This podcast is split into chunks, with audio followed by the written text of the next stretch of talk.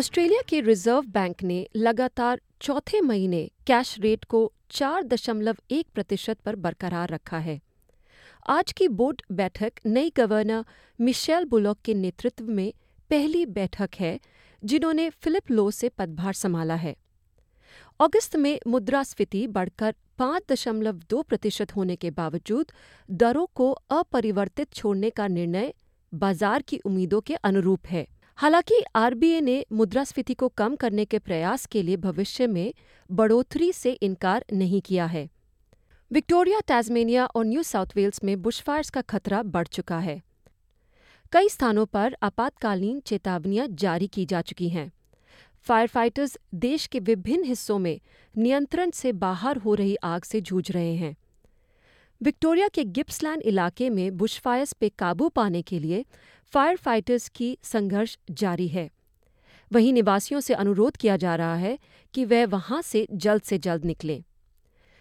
Duffy road ब्राइगलोंग में लगी आग के कारण मंगलवार सुबह स्टॉकटेल, स्ट्रैटफर्ड, ब्राइगलॉन और आसपास के सभी क्षेत्रों में आपातकालीन चेतावनी जारी की गई है।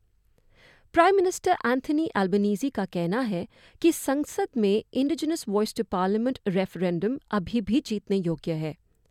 आपको बता दें कि 14 अक्टूबर को ऑस्ट्रेलिया में होने वाले रेफरेंडम में सिर्फ़ 10 दिन बचे हैं और सभी राज्यों और क्षेत्रों में प्रारंभिक मतदान शुरू हो चुका है। कोविड 19 के खिलाफ एमआरएनए टीके के विकास में की गई खोजों के लिए दो अमेरिकन वैज्ञानिकों को नोबेल पुरस्कार से सम्मानित किया गया है। चिकित्सा के क्षेत्र में जीते यूनिवर्सिटी ऑफ़ पेनिसिल्वेनिया के professor Katalin Kariko and Drew Weissman को वर्ल्ड हेल्थ ऑर्गेनाइजेशन के डायरेक्टर जनरल ने आज बधाई दी। आपको बताते चलें कि आरएनए एक अणु है जो वायरल इन्फेक्शंस के प्रति प्रतिरक्षा प्रणाली की प्रतिक्रिया में भूमिका निभाता है। इन्हीं विभिन्न प्रकार के आरएनए को मानव कोशिकाएँ, यानी कि ह्यूमन सेल्स कैसे पहचानती है, इसी पे की गई शोध के लिए इन दो प्रोफेसर्स को पुरस्कारित किया गया है। विक्टोरियन सरकार ने आज घोषणा की कि वो ऐसे वोकेशनल एजुकेशनल ट्रेनिंग प्रदाताओं को, जो अंतर्राष्ट्रीय छात्रों का शोषण करते हैं, उन पर सख्ती बरतेगी। एक नई इंटेग्रिटी यूनिट ऐसे प्रदाताओं को निलंबित या निष्कासित कर पाएगी, और यही नहीं उन्हें एक आपराधिक मुकदमे का भी सामना करना पड़ सकता है। अब खबर भारत से। भारत में अफ़गानिस्तान एम्बेसी एक अक्टूबर से बंद हो चुकी है।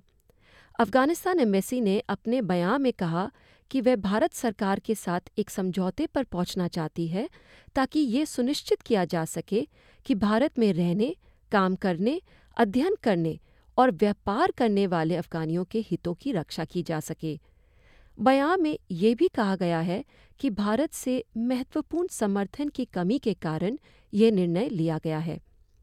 इस कमी के कारण एम्बेसी के कर्तव्यों को पूरा करने में आई मुश्किलों को भी एक कारण बताया गया है। तो ये थे आज के समाचार।